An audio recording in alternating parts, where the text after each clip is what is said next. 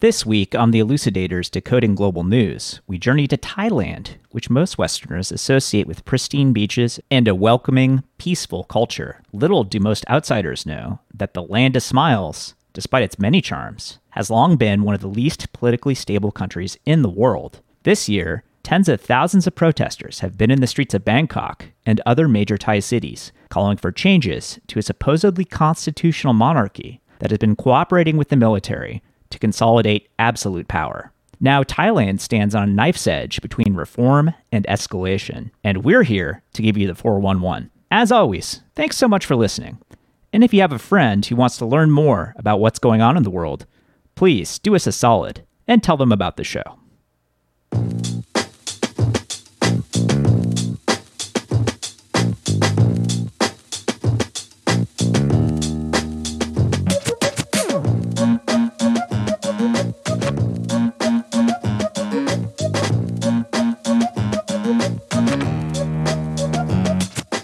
Hello, and welcome to another episode of The Elucidators. As always, I'm your host, Steve Pally, and with me, as per usual, is my co host, Pete Newsom. Pete, what's going on, man? Not much, Steve. This uh, this week seems like it just flew by in the blink of an eye. Yeah. I don't even know what's up. I go know. on to walk in nature later, and I'm looking forward to that. I'll say. That's really good, man. Yeah. We do this every Tuesday, and it, it has gone rapidly.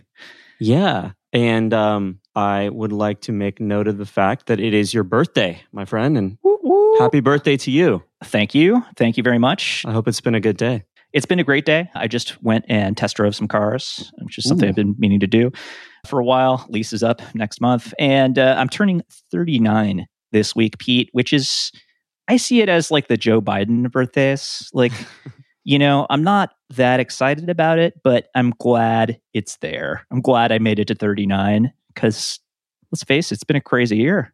I mean, has being 38 been like the Trump of years of your life? Not. I don't know. Like, I feel like late 30s, approaching early middle age, it all kind of blends together.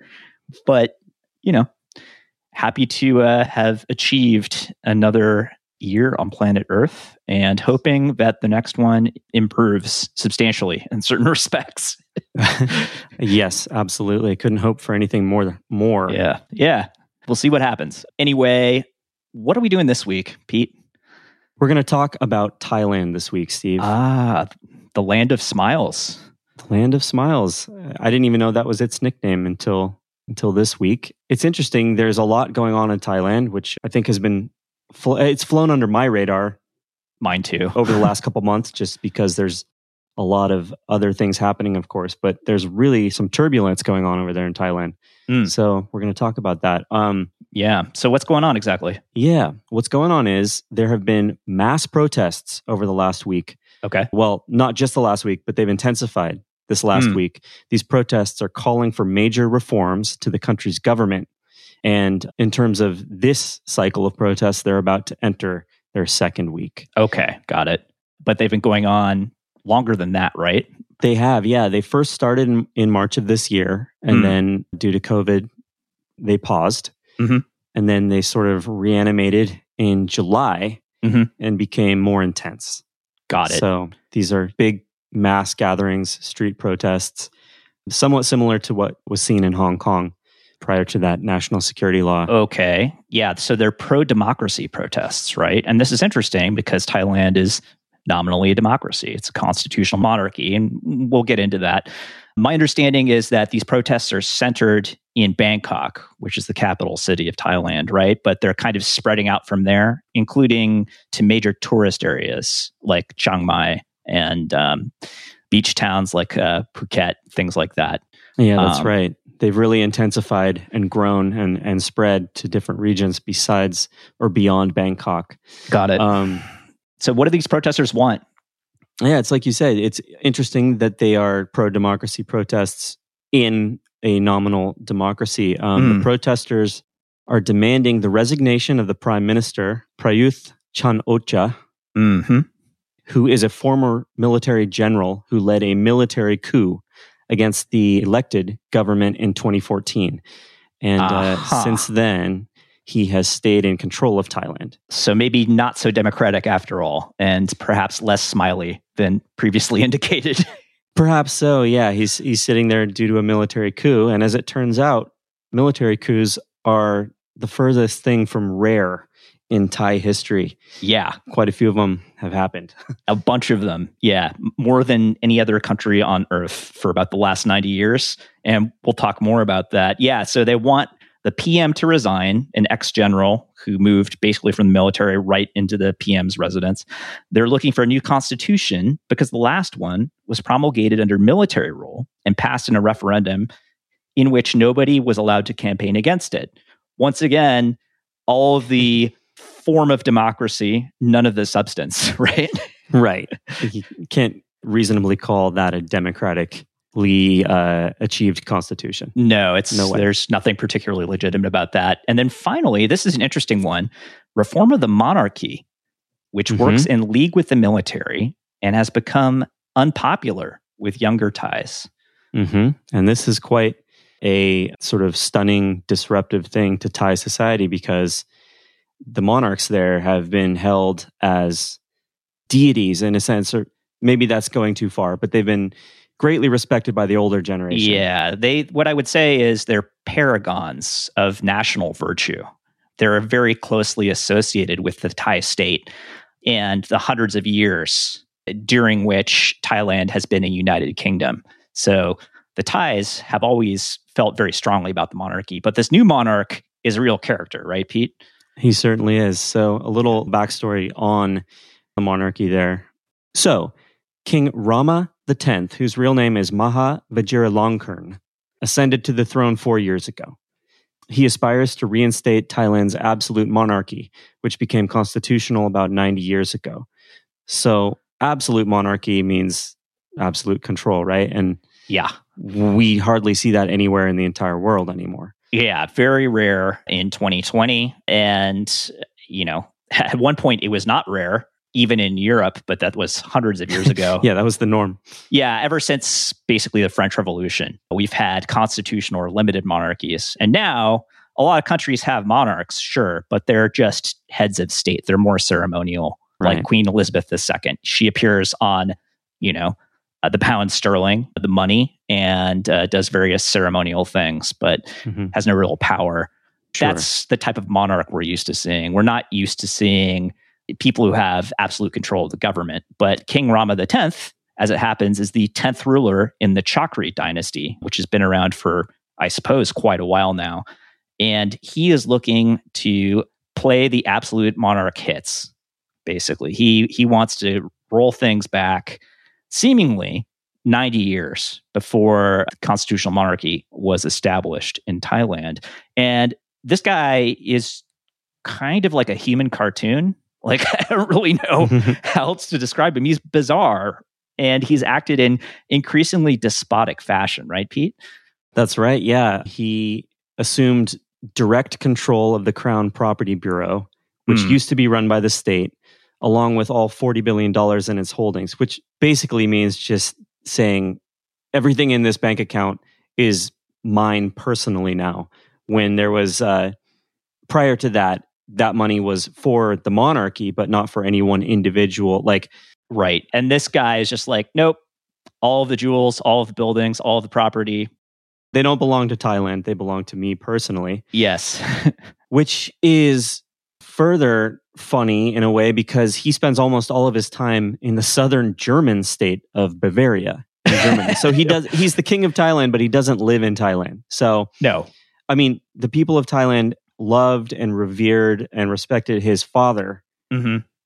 But they don't feel that way about this guy. No, he's he's acted like a total weirdo. He doesn't even live in Thailand. He has created, he's carved out the Royal Command Guard, consisting of 5,000 crack troops under his direct command in Bangkok, which is another thing that's not supposed to happen. He created an entire regiment within the military that answers directly to him 5,000 soldiers. Right. That's new and it's yes. not supposed to happen. And the problems no. with that are uh, self evident.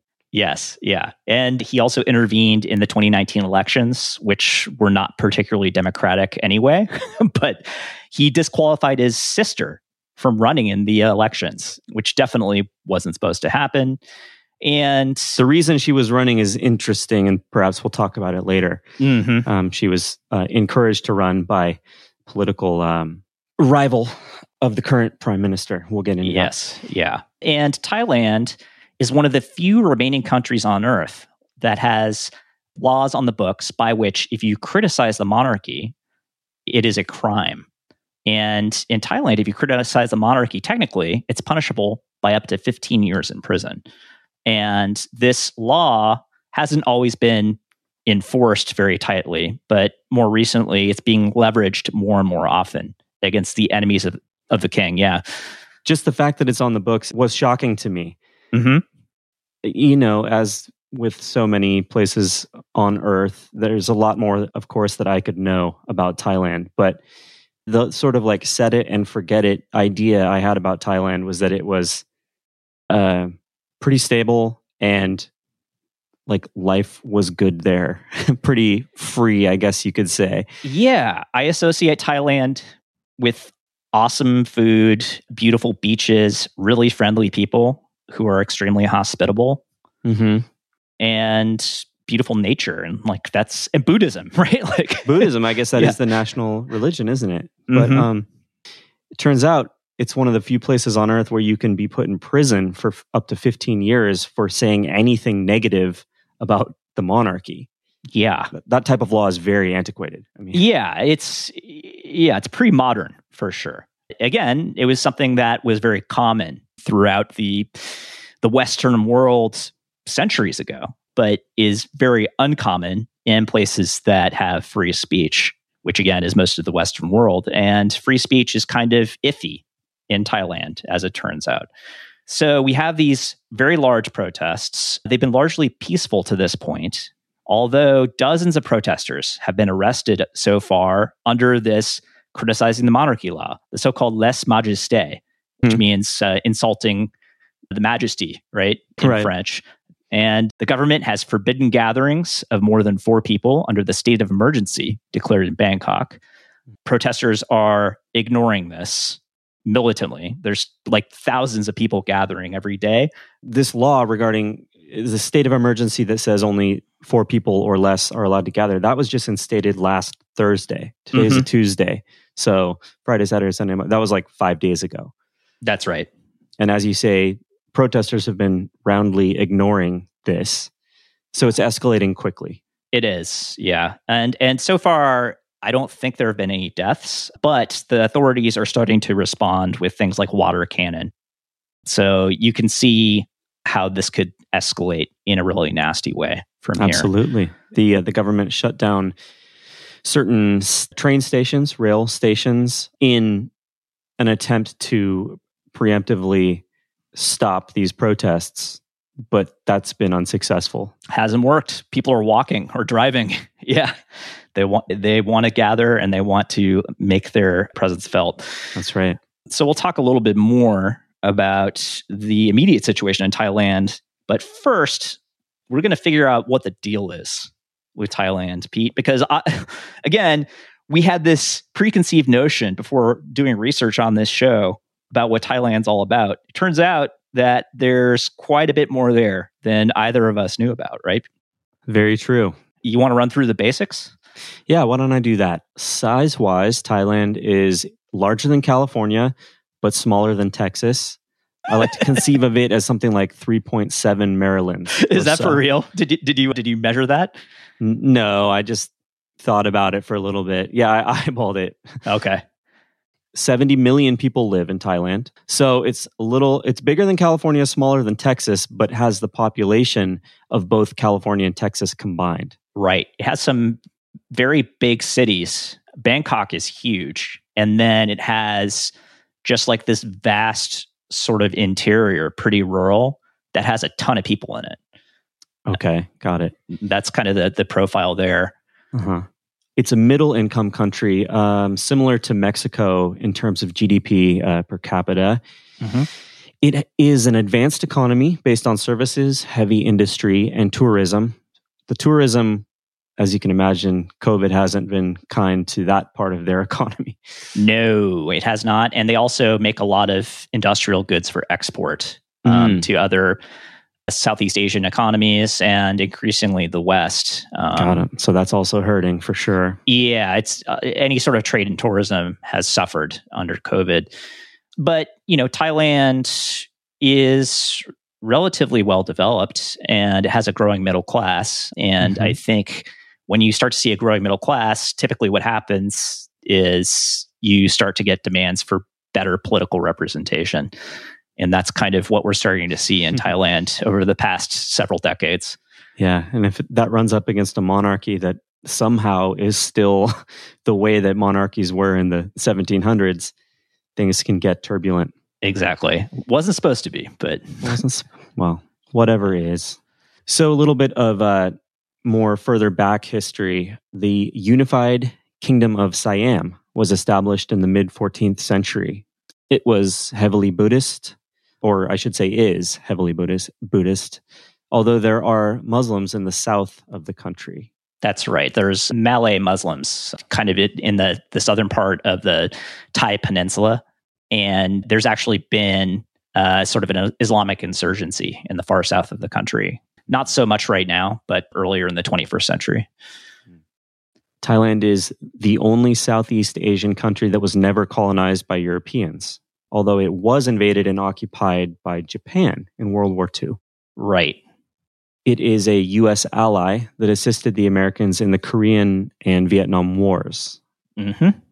And this bit of information is something that really was surprising to me when we were researching this this week. Since 1932, there have been 12 coups and 20 constitutions in Thailand. That sounds tiring, really tiring. yeah. They've completely rewritten their constitution and started over 20 times since 1932. yeah. Well, you have to imagine that some of those are more like modifications where they maybe like cross some stuff out, write some other stuff in. but the point is, the country's actually been pretty unstable for 90 years. Mm-hmm. And 1932 was when the absolute monarchy ended that had been a going concern for about 600 years. Okay. And just pure turbulence since then. Pretty much. It's more yeah. than any other country on earth. just crazy. I'm going to say that's a trip. The military and the monarchy have frequently worked together to quash democratic movements, including a bloody crackdown against student protests in the 1970s. Yeah. So during the Cold War, then this happened basically in a lot of American allies in and around this part of the world. You had sort of student protests who were left leaning communists, basically. And then you had the right wing authorities, who in this case were monarchist, um, but could have been more anti communist, kill hundreds to thousands of people in the streets. And this has been a recurring theme in Thailand. Every so often, you have these crackdowns, the military moving in, and you have this pendulum swing between more democracy and more autocracy. And we've never really settled someplace in the middle. There's been no equilibrium that has lasted for any period of time. This turbulent change over and over. Since 1932, we have basically uh, a new crackdown every decade, more or less sometimes two a decade. In terms of more recent history, we had Prime Minister Thaksin Shinawatra ousted in 2006 by the military. And he was a very popular, I think, media tycoon or telco tycoon. Telecom, yes. Yes. And his Pheu Thai party is associated with the Shinawat family, stands for popular sovereignty in a constrained monarchy, meaning the monarch is the head of state, not the head of state and the head of government, which is what Rama X is trying to roll back to. Got it. And the Pheu Thai party is still influential. Yes, very influential. A lot of members. Thaksin Shinawat no longer lives in Thailand because he was ousted, but he is active. You know, he has he's a billionaire. Yep, we'll he, we'll talk about him. He's chilling mm-hmm. in Dubai, still kind of making trouble for the monarchists. The Pheu Thai supporters wear red while the monarchists wear yellow. So we've been watching videos of these giant crowds of people wearing red versus people wearing yellow. And there's a lot of sort of pushing, shoving, and shouting. Uh, and then you have the security forces or army in black. So it's like this crazy pageant, um, except people are getting beat up, hopefully Yeah. not killed. but this guy, Shinawat, is kind of a character himself. He's very popular. Uh, he's somewhat comparable to a Berlusconi in Italy or even a Trump in the United States. He's a populist Mhm. and he spent billions of his own dollars, or Thai baht in this case, buying favor in poorer areas of Thailand before running for prime minister the first time. Right. He sort of seeded his uh, eventual electoral success by doing good works Yeah, and getting people on his on his side. I don't know how much of a Democrat this guy really is, but he's certainly more democratic than the monarchists. Yeah. he just wants a different kind of control. exactly. Yeah. He wants uh, Shinawat family control rather than, you know, the Rama dynasty or, or the. That's right. And to that and his sister, Yingluck Shinawat, also served as prime minister. Interesting. There were major protests in 2008 through 2010. And after those protests, his sister, Yingluck Shinawat, won the election. in 2011. And this was after dozens were killed by the military in the streets of Bangkok during 2010. This is only 10 years ago. And so she serves for three years and gets booted by another military coup in 2014. The 12th coup since 1932. So, eight years after her brother got the boot, she gets the boot. And we get something called the National Council for Peace and Order. And when you have an organization called something like that, that's that's a lot of different red flags basically it's uh it's peace by way of order right and order by way of violence is usually how this type of thing works there you and go. they they pushed through a new constitution in 2016 because this is a thai national pastime that makes it harder for Pheu Thai that's the shinawat family's party basically to win power and in particular they mess with how representation works. And representation in political science is just the chain of transmission between votes and seats Power. in yeah, actual political power, seats in an, in the National Assembly in this case. So you have 750 total seats under this new constitution. 250 of them are in the Senate, which is now it's completely unelected and appointed by the military Okay, so that's not a small change. that that that is rather large. That's one third of of the government is just military. you just flipped it from being elected by the people to being appointed by the military. Yeah, one third directly appointed, and then basically 375 out of the remaining 500 is still elected popularly, but Mhm. um, The Senate must have different powers than the rest of the National National Assembly, though. They right? certainly do. they, in particular, they have they have more power, and uh, only half of the total seats are are subject to popular sovereignty or popular representation in the National Assembly at this point. So, not super democratic. And even though we had an election in 2019, there was a lot of funny business in this election. And the, these are not easy changes to come back from. Not particularly. Those are sort of like iron fist power grabs. yeah, not unless you have another revolution followed by a new constitution, right? Pete? Right. Revolution is usually part of that change process, isn't it? Once the military controls the entire Senate. Yeah, they would kind of have to. Also, after this coup in 2014, those lèse majesté laws I was referring to, by which it's technically illegal to criticize the government, the military kicks these into overdrive.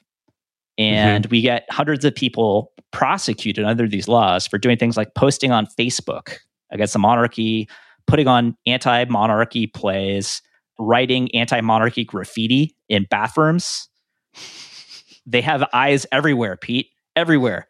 Damn. Imagine actually being imprisoned for that?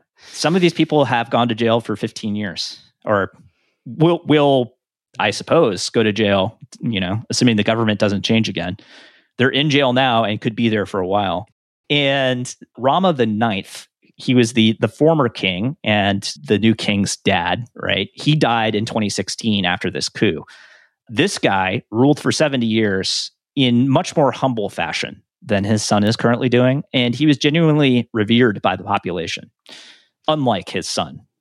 Yeah, it should be like understood that a lot of the older people in Thailand think of this guy, Rama the Ninth, as sort of like someone for whom they would give their life. Exactly. Yeah. Someone who deserves the utmost respect and protection and deference. And just, a, I mean, it's in a way, it sounds like the, the way that people are forced to think or say they think of Kim Jong un in North Korea, but in Thailand, it's genuine and not coerced. For Rama the Ninth, that's ar- that that's is. arguable though, because Yeah. if you said anything critical, you'd go to prison.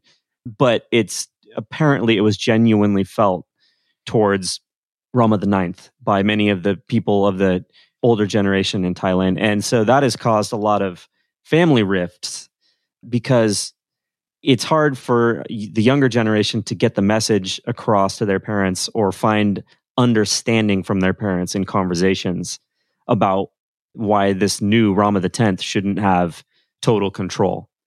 Totally. There's a societal conditioning among the older generation to just be like, yeah, the the royalty deserve whatever they want. Yeah, they they deserve respect. And Rama the Ninth was beloved by the population, and I think they didn't need those lèse majesté laws. People would lie down in front of him while he was like walking around in Bangkok and say, "We are the dust under your feet" and stuff like this.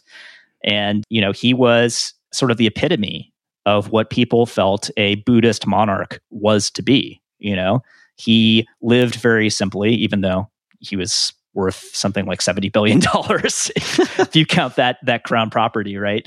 And generally, you know, did a good job of being head of state.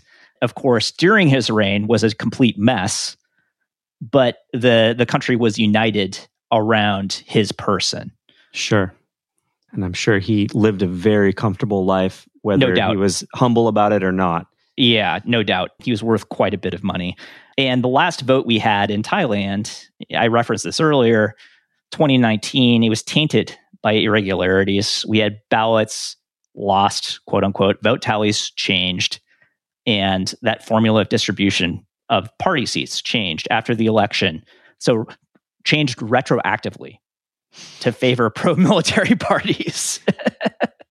so they're like they're not even trying at this Sure, point. yeah. It's just like we don't even care. Like we're just going to run this thing. And Thailand's kind of been like this for the last six and especially four years. So uh, the younger uh, population in Thailand is pretty unhappy about all of this. The fact is, Pete, there just aren't that many non-constitutional or absolute monarchies left in the world. I mean, I can think of them not on one hand, but certainly regions on one hand. Yeah, Those what's would be left? so what's left? You've got the Gulf Arab states. So you've got your Saudi Arabia, yeah, your your Oman, your uh, United Arab, Arab Emirates. You have a handful of very small places in Africa, like Swaziland, Hmm. which is in the middle of South Africa. That's an absolute monarchy, and that's basically it. That's it? So that's Wow. it. Yeah, everybody else is constitutional or or just really nominal, frankly. Like most of the European monarchs, like you probably didn't know this, Netherlands actually has a monarch. I guess I didn't know it, but I'm not shocked by that. It seems like some of those Nordic countries have monarchs that are basically just living Yeah, they're just rich people. lives. Yeah, they're yeah, Just, or just like common rich people lives. yeah. Um, and people are proud of them, you know, and and they're proud of the national heritage that they represent. But like, they don't do anything other than just be rich people. Sure, and they have no power. Not, none government. whatsoever. Yeah, not like just ceremonial. It's just a stuff, really. title in those places. And this King Rama the Tenth in Thailand wants to go back to that, put himself in the company of the Gulf Arab states and Yeah, a few tiny countries in Africa in terms of total control. he says that he doesn't, but I would say that his actions very much belie his words. And he's done a lot of dirty business in combination with the military over the past four years. So, again, this guy is 68 years old. And I think he is most accurately described as a playboy. And he apparently keeps a literal harem in Germany, which is where he lives, you know, mm-hmm. basically 99% of the time. He went back to Thailand, I suppose, for his coronation and to mourn his father's death some number of years ago. And he returned with his uh, royal consort, I think, a week or two ago. And people were surprised to see him. they were surprised to see him in his motorcade because he's never around. Mm-hmm. What he does is he rents out a four star hotel in the Bavarian foothills and parties with hundreds of servants and dozens of women. He's known for wearing tight undershirts and temporary tattoos at age 68. Yeah, he's an old man who likes to wear crop tops and put on temporary tattoos. Bizarre. Fair enough. Yeah. You do you, Rama the 10th. He can and will and does. Just one interesting tidbit about him, I guess, is that he was a jet fighter pilot. He can he can fly a jet. But yeah, he's been married four times. He had a number of kids with his second wife and disowned five of them. Mm-hmm. He keeps his third wife basically in exile, makes her shave her head. He's uh, a cruel guy. Yeah. He behaves in a way that you might expect someone whose father was held up as basically a deity who was also a billionaire. And who himself was a billionaire from childhood, it's hard to come through that environment with any sense of reality that matches with actual reality. Yeah. And this is the problem with absolute monarchies or one man rule more generally, or authoritarian rule, even more generally than that. You can have a good king, an enlightened despot, and life is good. You're Singapore, things are going really well, except that occasionally you're going to get a bad king and then you're going to have real problems for some period of time. And the question is whether or not you can get rid of them easily. In the United States, when we have a bad king, we can vote them out. You can't really do that in Thailand because this guy's dynasty has been around for hundreds of years. Yeah, and Rama the Tenth is doing everything he can to make sure that he cannot be easily removed. That's right. He amended the Thai constitution to allow him to rule from abroad without appointing a regent. So he's just like, I want to bounce to Bavaria, but still run things, which it's pretty astounding that like the country lets him get away with that. Yeah, I mean, let let him. I mean, there a lot of people are not happy about it. That's a good point, and th- I guess that's what this episode is about. Is like in the past two weeks, they're making it known that they're done letting him do that without putting up any type of fight. Yeah, like this guy is basically pretending to great power without any responsibility, right? and people are not having that anymore. He's taken personal ownership of that $70 billion plus crown fortune. which he now personally controls and I assume funnels into chocolate and strawberries and gifts for his girlfriends in right. Bavaria. Uh huh. In this big hotel. Yeah, he just said this 70 billion is mine now. Yep. he interfered in, well, constantly is interfering, but in Thai politics by barring his sister from running for office in 2019. And his sister was put up to running by Thaksin Shinawatra, who we mentioned earlier. He supported her run from abroad. Yeah. And he was like, nope, you can't do that. yeah. I think the day before the election, Rama the 10th said it's improper for a member of the royal family to become involved in politics whilst of course being heavily involved in politics himself. right so he gets involved in politics to stop it from happening brazen double standard yeah so this dude is chilling in germany and has been for a very long time and there's a question now the germans are kind of waking up to what's going on in thailand and they don't want to be associated with this guy basically being a despot from their country. and they're like, it's okay to be here if you don't run Thai affairs because you'll have diplomatic status, but you're somewhere between like a parasite and like a like a professional playboy, right? Right. And it should be noted that they of course knew that for a long time, but the spotlight has been shown on it a bit more recently and now is when they're choosing and when I say they, there are different people in the German government, of course, but I think that's right. Secretary of Home Affairs or something is now saying you know, being vocal about needing to determine whether King Rama X is running Thailand from Germany. Yeah, and this has led to questions in the Bundestag from the opposition about uh, Rama X's tax status because he enjoys quite a bit of income from his Thai holdings, which I guess he doesn't have to pay taxes on in Germany, but you know, due to diplomatic immunity, but he probably shouldn't have diplomatic immunity if he's there as a as a private resident. Mm. And there's also questions about why all these resorts and hotels have been opened for him during the COVID pandemic, because that's really not supposed to happen mm-hmm. anywhere. It's an illustration of impunity. Yes, impunity. It's and I was going to say just the general reality that the ultra rich have impunity in every respect in every place on earth basically that's basically. true yeah. It's a reality that i think many would call unfortunate and a very small number would call just the way it should be. But it is the way it is. This guy is particularly flagrant and and flamboyant. Mm-hmm. Because he he is pretending to ownership of an entire country of 70 million people. Mm-hmm. and because of this that reverence for the monarchy that we referred to earlier is breaking down in rather dramatic fashion. Yeah, teenagers and people in their 20s and 30s adopting the three fingered salute from the mm. Hunger Games. Yeah.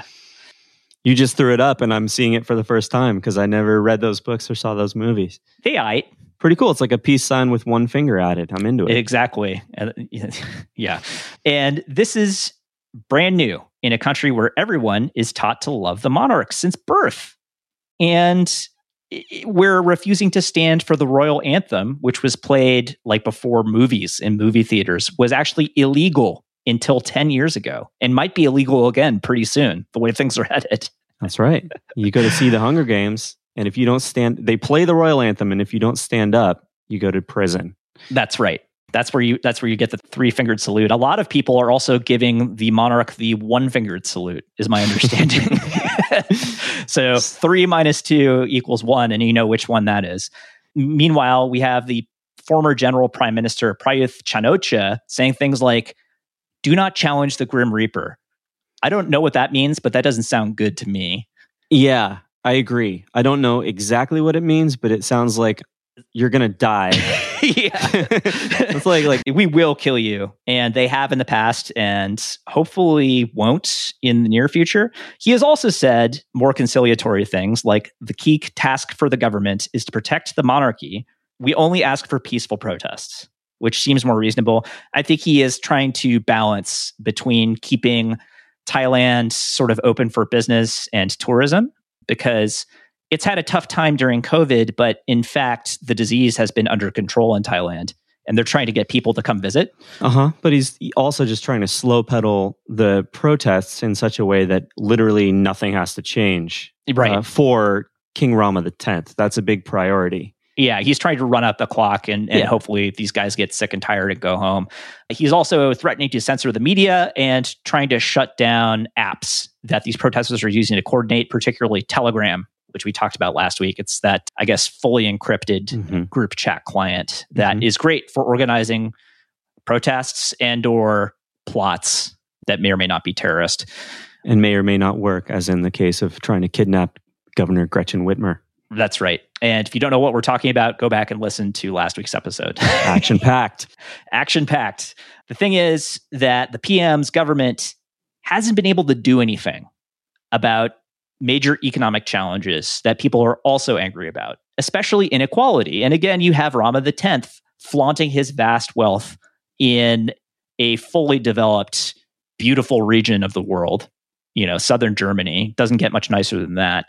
Mm. Where uh, people back in Thailand, who, you know, he's supposed to be ruling over as a benevolent, not deity, but paragon of virtue, are suffering because 70% of the Thai economy is tourism and exports. It's not great at this exact moment. No. and each one of these new regimes that have come in after each successive coup in Thailand has talked about these shiny new things they're going to do, like invest in infrastructure, invest in the tech sector, etc. And it doesn't happen. And if they had done that, if, you know, Prime Minister Prayuth Chan-o-cha had done what his government claimed they were going to do, like to any extent, then there might be more people who were making an income that like led them to I don't know, be willing to turn a blind eye to what the monarch is doing. Yeah, and in I think you know there's a very di- direct link between sort of um, macroeconomic conditions in a country and how people are feeling about the government. You know, it's political economy. It's very simple. It, it works in the United States too. Sure, it's a truism about how things work. Like the one way to really get people to hate your government or whatever is for the economy to go bad. That's like yeah, it's it's rule number one issues. Yeah, and so this is a self inflicted injury to some extent on the part of this government because they just didn't support a middle class growing. That is true. And I think that the military feels some degree of impunity as well, because the fact of the matter is, Thailand is A, not a democracy. It's it has some of the trappings of democracy, but it's rated a big fat 32 out of 100 by Freedom House, which qualifies as partly free. You know, and just basically last year, the end of last year, a, a reform party called Future Forward that was gaining popularity was disbanded and its leader charged with sedition, um, just like that.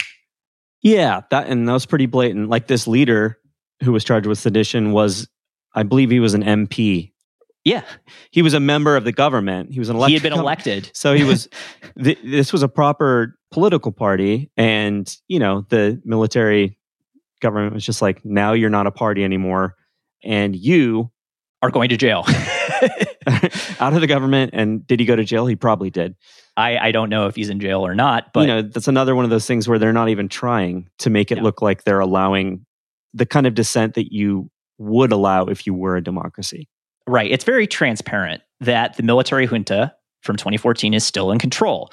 It's also the case that the population is legitimately divided between pro military and pro democracy factions. You have sort of the rich urban elite that is pro military or now royalist, I mm-hmm. guess, you know, whereby they've been benefiting from inequality and have been doing pretty well. And then you have the rural masses and young people where the exact opposite is true. And I think that they have numbers on their side, but the elite has the military on its side. And you know how that usually works out. You usually works out in unhappy fashion with people in the streets. And that's exactly what we're seeing. That's right. We saw it with with Hong Kong earlier this year. Yes. And in fact, these young activists are now looking to Hong Kong for inspiration. There are no more protests in Hong Kong because they have been squashed in mm. extremely authoritarian fashion by China.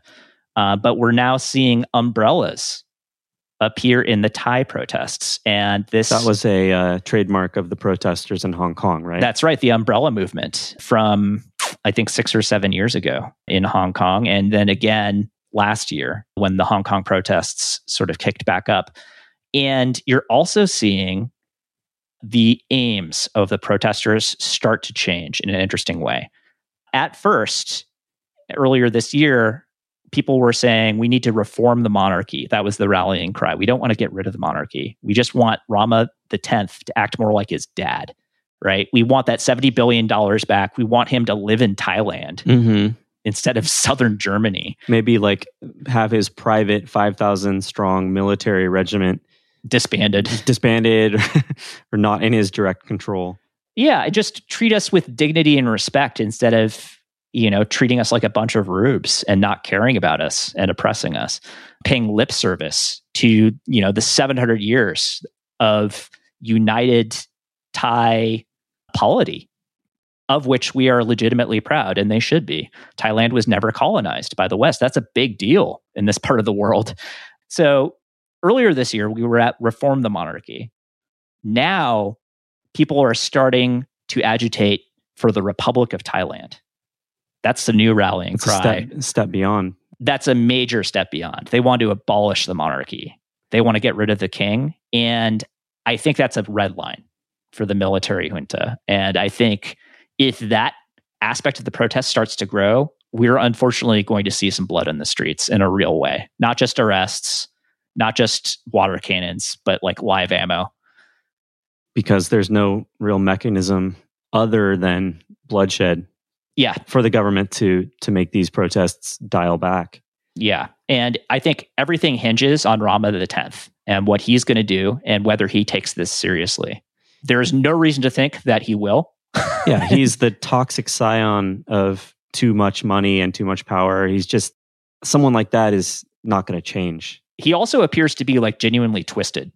Exactly. That's I guess what I'm trying to say is like Yeah.